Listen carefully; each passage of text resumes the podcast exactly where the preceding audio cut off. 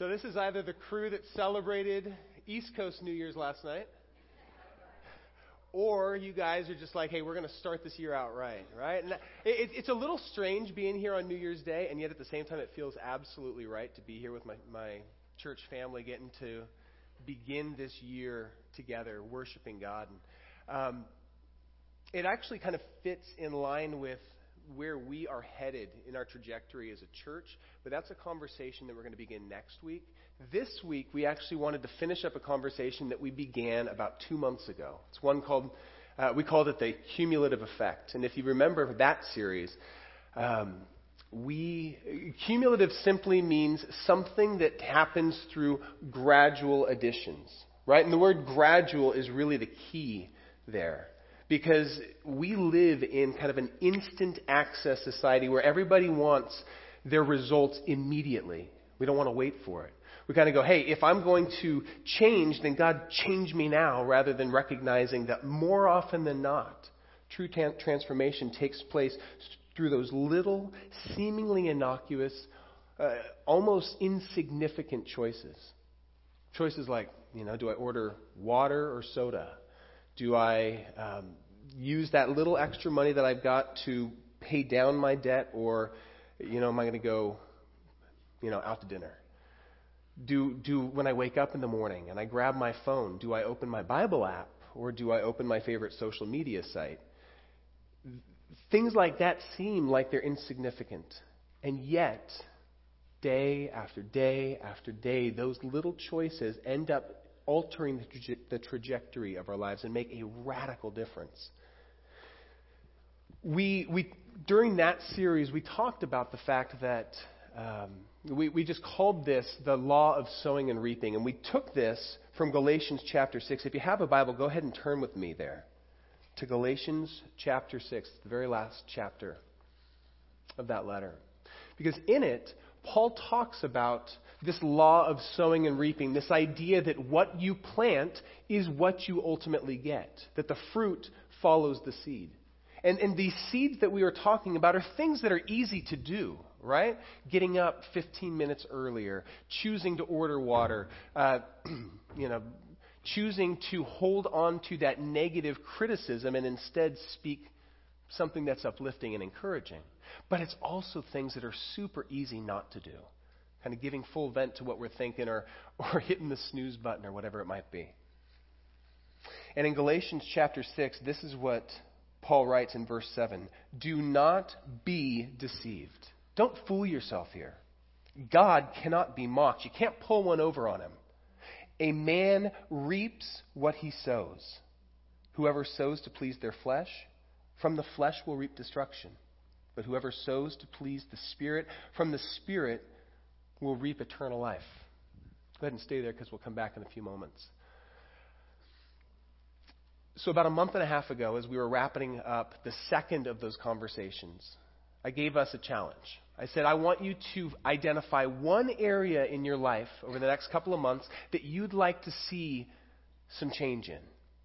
And then I want you to identify one or two little seeds, little things that you could do a little differently that could, using this law of sowing and reaping and the cumulative effect, could have a radical impact in that specific area. And try it. Give it the next 52 days and see what happens. And I, am curious if there's anybody who did that and, and, I'd just like to give you the opportunity to share a little bit this morning. We're going to do interactive because we're, we are small but mighty. So I may or may not be turned on here. Did anybody actually take me up on that challenge and give this a try? And if so, would you be willing to come on up here? Don? You, you and Jill? You, you want, I can come to you or you, you know, I'll come to you. Doggone it. We're breaking the fourth wall today. Here you go. Go ahead and stand up.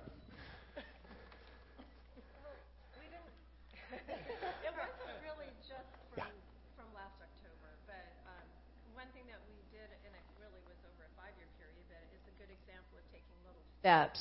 Oh, there we go. Did you guys hear what I said earlier? Okay.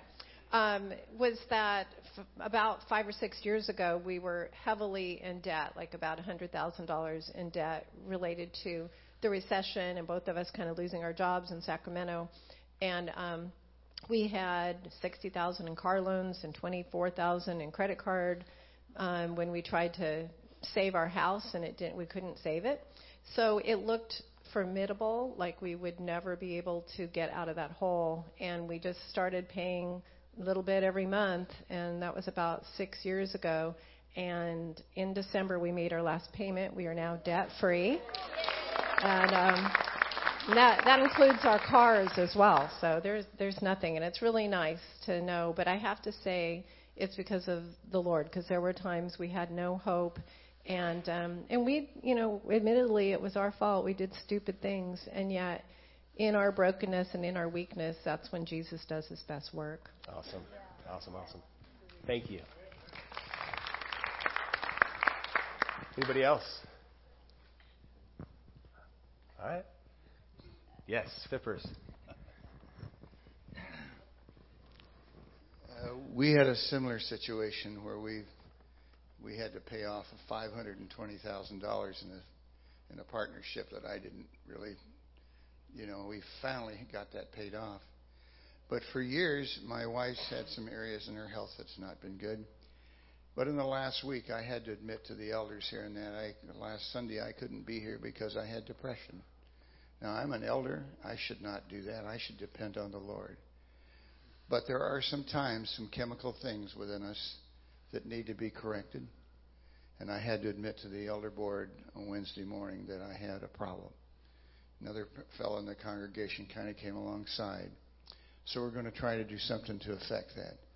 But it was a very humbling experience to have to sit before the elders and say, you know, I, I should be stronger than that. But I just couldn't even come. I went, came in and ushered, and then went home. I couldn't even go across the street to my friend's house because I was just feeling low, and at the same time feeling like you know I shouldn't be there. I'm supposed to be strong if I'm going to be an elder, but if I'm going to be an elder, I also have to be. I have to be honest with Jesus Christ as to where I'm at, and if I need help, uh, I need to reach out for that. My wife's just coming in, and uh, so I had to admit to her I, I knew what the problem was, and I had to admit it.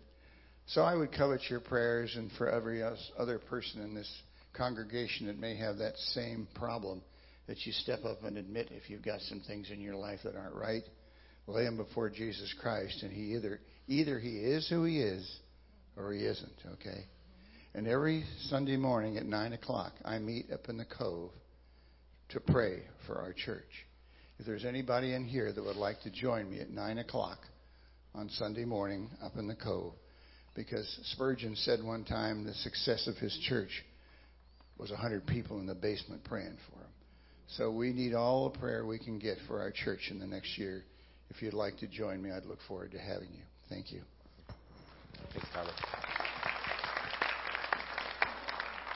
You, you, you almost make it sound like like it it should disqualify you in having depression. And if having it all together is the mark of being worthy to be used, then none of us belong here, and I might as well sit down and we might as well go home, right? Um, you gave a gift to us on Wednesday in being willing to come out of hiding, strip away some of your fig leaves, and just say, here's where I'm at. And what it did for the rest of us is it gave us permission to do the same thing. And that was one of my favorite uh, Wednesday morning prayers that we've had in a long time. And to see the way that God used that, you connected with another person who's in the same place. And, and getting to see you guys starting to plant some seeds towards some change is really exciting. So I, I thank you for that. And that is one of the reasons why I feel like you're exactly the right kind of person to be an elder of this church, is because you don't have it together, but you're willing to admit it and do something about it. So. I'm uh, I'm new here, but I know Tom. And he, uh, I was in deep depression, Tom, and he came to my door and he took me out of it. He gave me a, a ride in the car. I couldn't drive, but he got me out and he got me to a men's group. And for three years now, I've been a part of that men's group. And Tom, you got me out there. So that depression I had is gone, so yours are going to be gone. God can do it all. Amen. Amen. Anybody else? We need to do more of this more often. All right. My guess is, and And I get it. You know, I, I knew in advance that we probably weren't going to have very many people who were like, hey, yeah, I did it. I took it up because we have a really short attention span. And although we have the best of intentions in here, the moment we walk out, it's kind of like all the baggage that we laid down when we were stepping in here, we kind of pick it right back up and go right back into it. And it is so easy for us to forget. I think that more often than not, my job and Lee's job and Chris's job and anybody's job who stands up here is to remind us of what we already know rather than trying to teach us something new. Because we need to be reminded more often than we need to be taught. And um, I knew coming into here that we were probably going to just have a couple of people who might be able to say, hey, I, I, I took the challenge. Here's, here's some results. And that's okay. Because for the vast majority of us, we probably said, I want to do it, and then we forgot. Or we went the other way of we, we, we remembered, but we tried it for a couple of days, and, and we didn't kind of see the results that we wanted immediately, and we just went, forget it right? Um, it's not worth the effort. And so we just went back to our regularly scheduled lives. And it's so easy in moments like that to feel guilt, to feel like I don't measure up, to, to almost avoid and just kind of go, well, this didn't work. And so it almost inoculates us from trying again. And that's why it's no surprise to me, but I love how aware of this tendency to try and fail or to try and not feel like we're seeing any fruit, so we want to give up. I love the very next thing that Paul says after reminding us of the law of sowing and reaping that what a man plants, he sows. If you sow to please the flesh, then from the flesh you're going to reap destruction. If you sow to please the Spirit, from the Spirit you're going to reap eternal life, an intimacy with God. But the very next thing he says in verse 9 is let us not become weary in doing good. For at the proper time, not immediately, but at the proper time, we will reap a harvest if, if we do not give up. You know, when we try something and we fall flat on our faces, we say, I want to change, and then we don't change. We don't see the kind of fruit we want. We go one of two ways. One way is we go, I um, forget it. We, we throw up our hands kind of say it's never going to change. This is just my lot in life, and and you know we kind of go back to Netflix to kind of try to anesthetize us or whatever it might be that we use to distract ourselves from that ache that says everything's not okay. Or we go the opposite direction. Well, it didn't work the first time because I obviously was weak, so I just need to try harder. I need to redouble my efforts. Probably many of us can identify with this. This is exactly the posture that the, the Pharisees in Jesus' day took.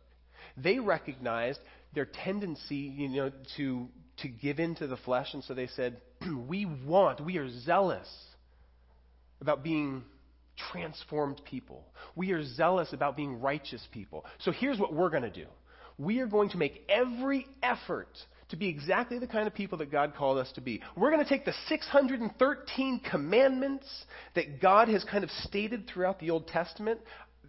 It's interesting how they got to that number, but they found 613. And from that number, they added to it an extra 1,500 rules and commandments and traditions that they used to build a fence around the law, around the rules, Kind of like some of you who have pools build a fence around your pool to keep young ones from wandering in. Great intention. Just a, an improper execution. Because the reality is that regardless of how hard they tried, regardless of how many rules they put in place, it could never fully keep them from stumbling. And Paul recognized this. You don't have to turn here, but in Colossians, Paul actually addresses the futility of trying to look to the law, looking to the rules, looking to your own efforts to heal you. This is in Colossians chapter 2 verse 23. Such regulations have an appearance of wisdom, what with their self-imposed worship, their false humility, their harsh treatment of the body, but they lack any value in restraining sensual indulgence. In other words, we can look to the rules we can look to the boundaries that we set up for ourselves and the, the accountability software that we put on our computers and, and the alarms that we set for ourselves both right next to us and across the room so that we will you know wake up at a certain time. But if we are trusting our flesh to do it if we're looking to those rules to help us overcome our flesh guess what? You will fail eventually. Because what's going to end up happening is it's going to cause us to take our eyes off of the only one who can help us overcome it. I think of, uh, of uh, Peter getting out of the boat, right? And saying, Jesus saying, Come to me. And so Peter steps out on the boat and he's walking on the water. And then all of a sudden he starts looking around at the wind of the waves. And he takes his eyes off of Jesus and he starts to sink. Because he goes, I can't walk on water. And he was absolutely right. He couldn't by himself. Jesus recognized it as well the, the futility of that legalism, and in fact, recognize the, the, the way that it damages or hinders our relationship with Him. In Mark uh, chapter 7, he says this, speaking about the, the Pharisees, because he, he, the Pharisees were zealous about keeping the law, and yet it was the Pharisees who Jesus kind of saved his most harsh criticism. They were the ones he railed on the hardest, and here's why. He says, These people honor me with their lips, but their hearts are far from me. They worship me in vain. Their teachings are merely human rules. You've let go of the commands of God and are holding on to human traditions. You are entrusting your righteousness to rules and your own efforts. And in the process, you've taken your eyes off of me placed it uh, onto yourself, and you're sinking. And you don't even realize it. You're separated from me, and you don't even realize it. I suspect this morning, as we look back on 2016, some of you guys made resolutions at the beginning of that year. Some of you made resolutions throughout the year. I'm going to change. And as you look back on 2016, if social media is to be trusted, every I, so many people that I've seen is like, Oh, I'm so glad 2016's over. 2017, here we go, right? It's going to be so different. But if we plant the same kind of seeds in the same kind of way and don't do anything different, then we're going to find that we have the same kind of fruit. And I know 2016 was tough because we lost Carrie Fisher and some other people that were very important to us and all that kind of stuff. Um, whatever. You know, but also, I think that people are just going, this was not, this, I'm not where I'm at, I want to be. I'm not who I want to be. I want to be different. And yet, when I try to be different, I don't act differently. How can I change? Giving up isn't an option if we hope to see change. But simply redoubling our efforts is not an option either. Because as we've seen from Scripture, it's, it's futile. So, what is the answer? Some of you guys are going, I know the answer. The answer is Jesus. Because the answer is always Jesus to these kind of questions, right? There's some truth to that. And yet, I want to clarify what I mean by that. because if we simply approach Jesus being the answer as if he is some secret sauce that you add to your life in order to make it all go smoothly, Kind of like the, the father did in my big fat Greek wedding, the way he used Windex on everything. It's the, it is the fix-all, or like Robin does with doTERRA oil, right? It fixes everything. Your engine's not running well, just stick a little bit of that and it'll clear right up. Total, don't tell her I said that, Mark. Please. I know she will. Oh well. It's a battle for another day. If we begin to approach Jesus as a panacea, something that can fix all of our ills, we will completely miss the point because he is not a panacea. Rather, he's a person. And this matters. Because if we view him as a panacea, then we're going to treat him kind of like a cosmic vending machine. God, Jesus, I really want a better car. Make that happen for me in Jesus' name. Jesus, I really want to get in shape this year, so please just help the pounds melt away in Jesus' name. I want a better job. I, want to raise. Jesus, make that happen in Jesus' name. I want to be a better husband. I want to be a better father. I want to be a better follower. Jesus, Jesus, Jesus. Amen. And I know that we probably are going, yeah, not really, but how many of us actually approach him that way? As if he is simply some vending machine that can give us what we want. And in order to make the vending machine work, we have to put in our coin, we have to pay for it, so we turn our faith into religion. We do the right things. I'm going to read the Bible this morning because if I do that, that'll be a coin in there. I'm going to, I'm going to tithe this year. I'm, I'm going to try to do that. I, I might even give 11% just to kind of like get a little extra coinage out of that one. I'm going to show up to church at least, I'm going to show up on New Year's Day. Doggone it. That's got to be worth at least 50 cents of spiritual coinage in my vending machine. My car won't break down for the next three months because I showed up today. My kids will totally get along with one another and, and won't get sick because I'm here, right? When we view Jesus as a panacea, as some vending machine, we subtly suggest to ourselves we control him. All we have to do is the right hoops, obey the right religious rules, and he has to kowtow to us. But when we recognize that Jesus is a person, not a normal person, but a person like us who, who took on flesh, walked amongst us, experienced life in this broken world, experienced temptation, although he didn't give in to it, and ultimately sacrificed his life for us. But then was raised from the dead and now sits at the right hand of the throne of God interceding for us. When we recognize that He is a person who is not only our Savior, but also wants to be and calls us to call Him Lord, meaning we submit our lives to Him, when we recognize He's that person, then suddenly all of our religious actions t- take on a completely different feel. Our prayers are not just empty things that we say. You know, like the liturgy that you just kind of memorize. Maybe you guys have one of those prayers that you do at each meal, and it's the same one you do every day, and you don't even listen to the words you say anymore. You're just on autopilot. It shifts from that to being a conversation. And in a conversation, it's give and take. You're not only sharing the things that you're hoping and desiring and thinking, but you're also listening and allowing Him to speak. Our Bibles shift from being tantamount to like the instruction manual for our IKEA furniture. Nobody really gets excited about reading that, and if you have a Y chromosome, you pretty much want to like throw that thing aside and try to do it on your own as a, you know. And then you realize that that was a stupid idea. And you pick it up because you have to do it, but you don't want to do it.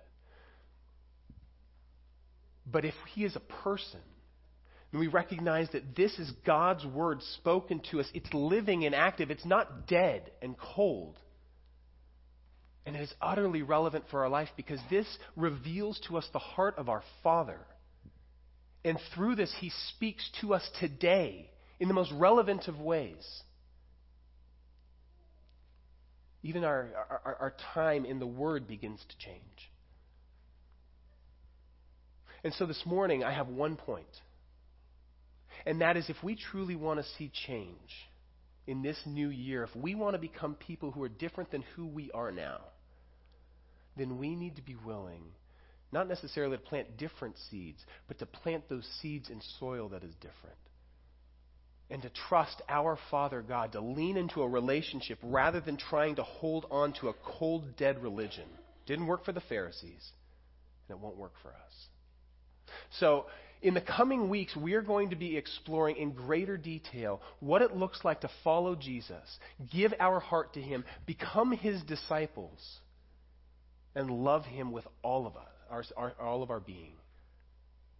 But this morning, there are just four little points that I want to tease out of this, four thoughts that I have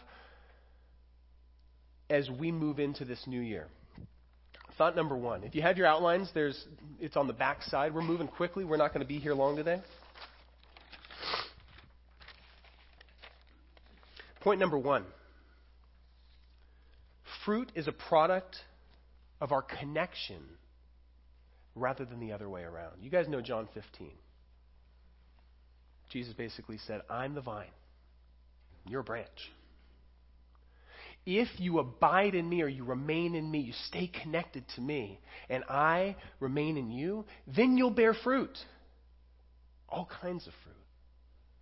But if you try to do this on your own apart from me, good luck.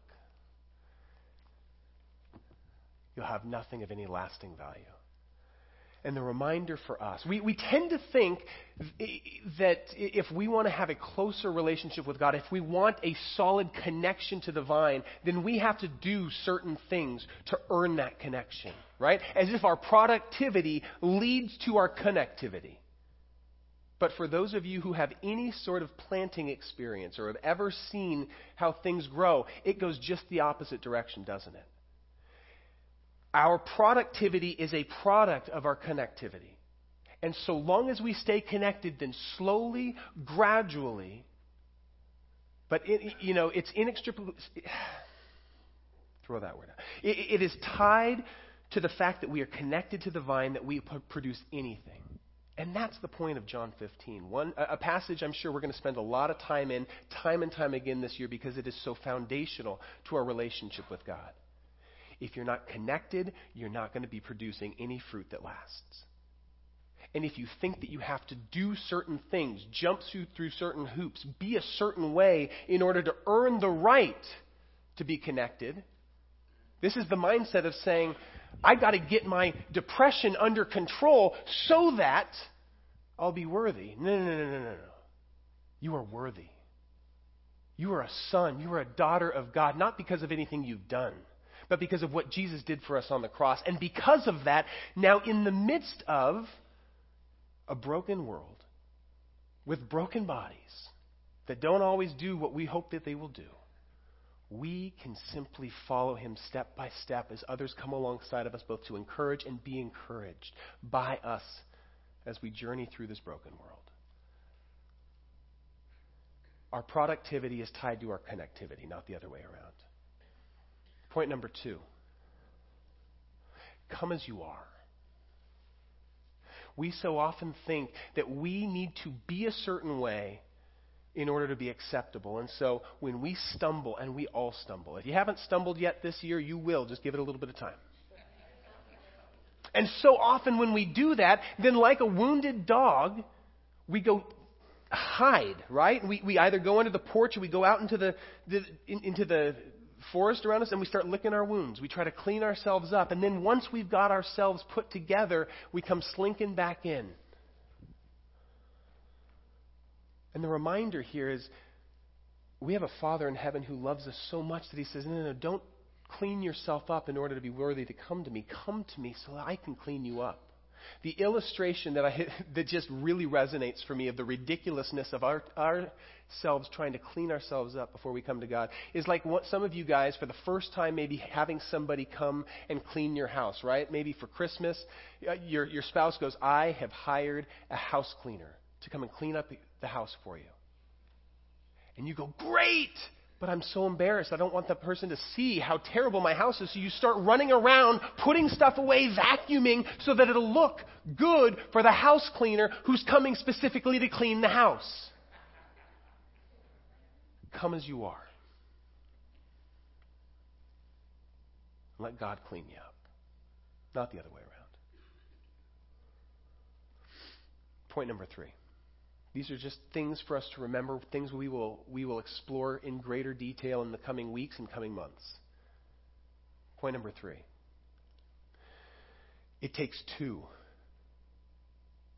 In, as in any relationship, it takes two. It's not a 100% 0%, it is a 100% 100% kind of a thing. So often we think, it's all on me. I've got to do it. I've got to make myself worthy of God. Or we think, all right, God, fix me. And I will wait here for you to do it. What's on TV?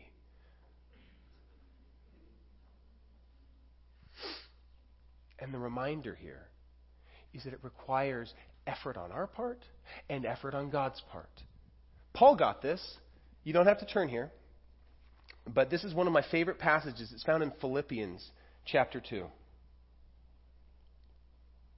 This is what Paul says Continue to work out your salvation with fear and trembling. Continue to work out your salvation. You already made some efforts. You've already said denied your flesh in some ways. Now continue to do that. Continue to lay down your desires with fear and trembling. Why? It, it, because it is God who works in you to will and to act in order to fulfill his good purpose. I'm going to read that whole thing one more time so you see this dualism of we have a part and God has a part. Continue to work out your salvation with fear and trembling, for it is God who works in you to will and to act in order to fulfill his good purpose. Can we change ourselves by our own strength? No. Is God going to simply change us through no effort of our own? Probably not. He can. He's God. He can do whatever He wants. But man, is it difficult to steer a parked car. So, are we willing to participate in this with Him? Are we willing to bring ourselves to the table and say, I will try. God, help me. Give me the strength. I believe. Help me in my unbelief. Join me in the midst of this. Last point. I call this one just blessing God. A month and a half ago, when I gave that challenge to you guys to, to make a small choice that would have potentially radical fruit play out in your life, I'm often challenged like the things that I'm talking about are things I need to hear, and this was one of those things I needed to hear. And for me, I said, okay, if I'm going to give you the challenge, I need to do it myself. What do, where do I want to see growth? And for me, the big one was I want to be a better spiritual shepherd of my family, particularly over my boys, because I don't have them for very long. So, how can I model for them? How can I train them up in, in, their relationship with God so that when they move out of the house, they've got that foundation? And so, the, the little seed that I chose to plant, and I kind of fell into this one, was you know what? I may spend time with God, but I typically either do it at the church when I get in, or in my bed, or, or, or somewhere else. And the boys aren't seeing that. I want them to see their father in the Word regularly. I want them to see their dad praying. I want them to be invited into that. And so I made a little choice that I was going to wake up before they got up, and I would be sitting on the couch so that when they got up, and we have a, in our family, my boys will wake up early. Like Grayson's 4:30, 5, he's good. He's ready to be up. So we have a little clock that turns green at 6:30. He's not allowed to get out of bed until that clock turns green, which is great. I've checked on him at 5:15 a.m. and he's sitting in his bed on his knees staring at the clock. And I'm going, "Oh my goodness, those are like lots and lots of psychologist bills in the future that we're going to have to deal with." The color green is going to like cause him to start Anyway, so we have this clock. I know to the dot when my son, at least Grayson, will wake up. Ethan's a little bit later riser. So I make a point of being on that couch, being in the Word, when Grayson comes out. And I know when he's coming because it's like a little pitter patter. And he comes out looking like a trolley doll that's been run over by a car. His hair is up here, and his face is kind of like mangled from the pillow, and he's just kind of wandering out. And I don't care what I'm doing. But the moment I see my boy, I put my Bible to the side and go, Come here, buddy. I'll turn off the light behind me because I don't want it to be too bright. And I just open my arms and he climbs up into my lap and just melts into me. And I just get to hold my boy. Typically for about two minutes or so of silence. There's not a word that's shared with us, but we are, we are communicating our love to one another in those moments. And then typically after about two minutes, he goes, You read, you read the Bible to me? Yeah, buddy. So I'll grab my Bible and wherever I was at, I'll start reading it what, where I was at to him. And, and he's five. He doesn't understand most of what I'm saying. I'll try to explain a little bit. But I just share with him. And if he has something he wants to talk about or ask, we'll talk. And then after about seven to ten minutes, he starts getting squirmy. And I go, okay, go see mommy. And he'll run downstairs and go snuggle with mommy. Get out of here. And typically, more often than not, it happens at the moment Grayson goes running downstairs, I hear boom, boom, boom, boom. That would be Ethan. He's my rhinoceros. And he kind of comes walking in, hey, Dad, how you doing? And he'll climb up next to me and kind of snuggle in. and I'll put my arm around him, and he'll share about a dream he had or whatever it might be. He'll just kind of share what's on his mind or a question that he had from the night before that he went to bed with and he woke up with. And then I'll grab the Bible, and wherever I was at, I will read to him. And he's eight, so he's understanding more, so then I'll engage him. I'll ask him, So, what, what do you think that was asking? And we'll do that for about five to ten minutes. That has become to me my favorite time of the day, bar none. Doesn't matter what happens in my day, that's my favorite. It's something I look forward to virtually every morning.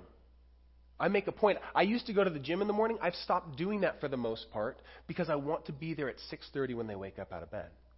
And a couple of weeks ago as I was thinking about that moment, I realized this must be how God feels when we wake up in the morning. Our faces mangled from the pillow.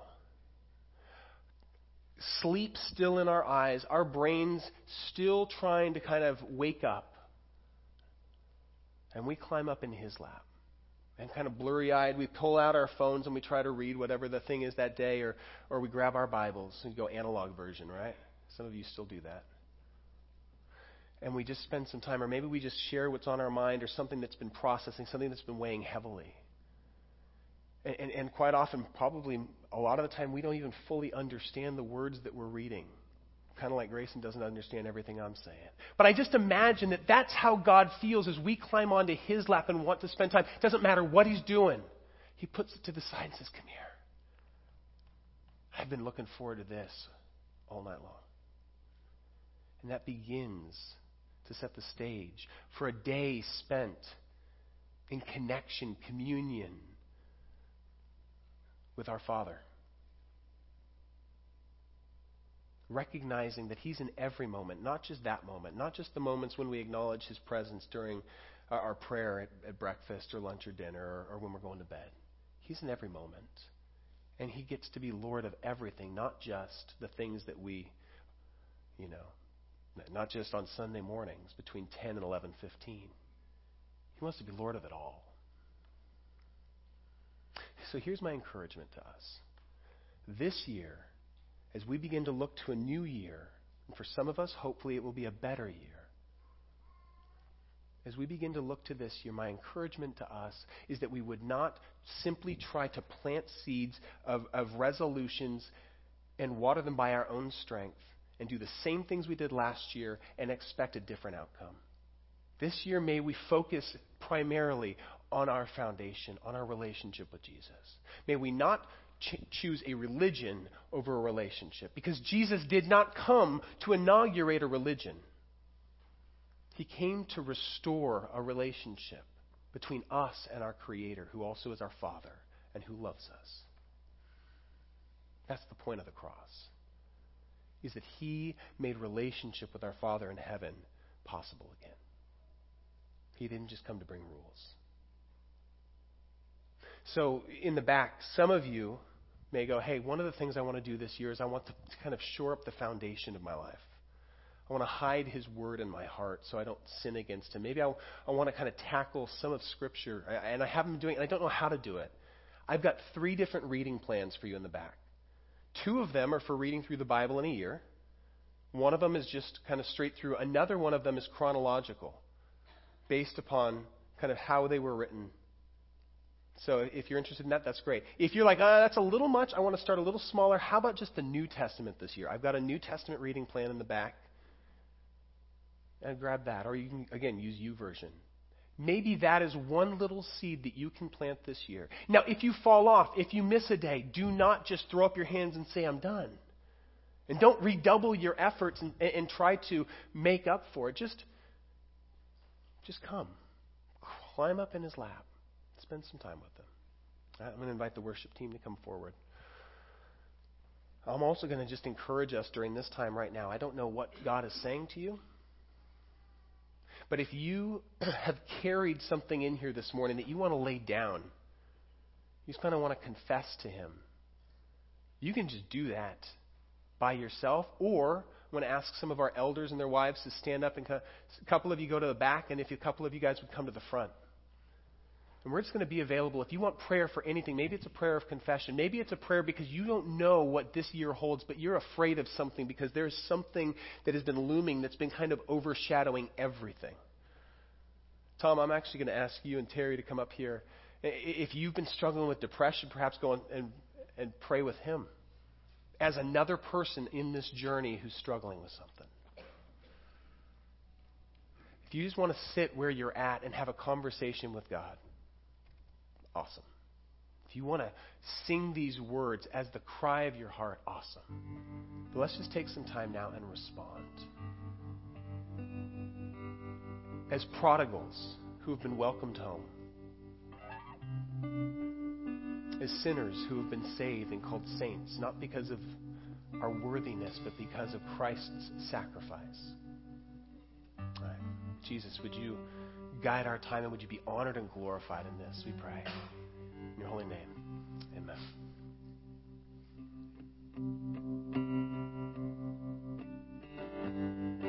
There is nothing worth more that will ever come close. Nothing can compare. You're our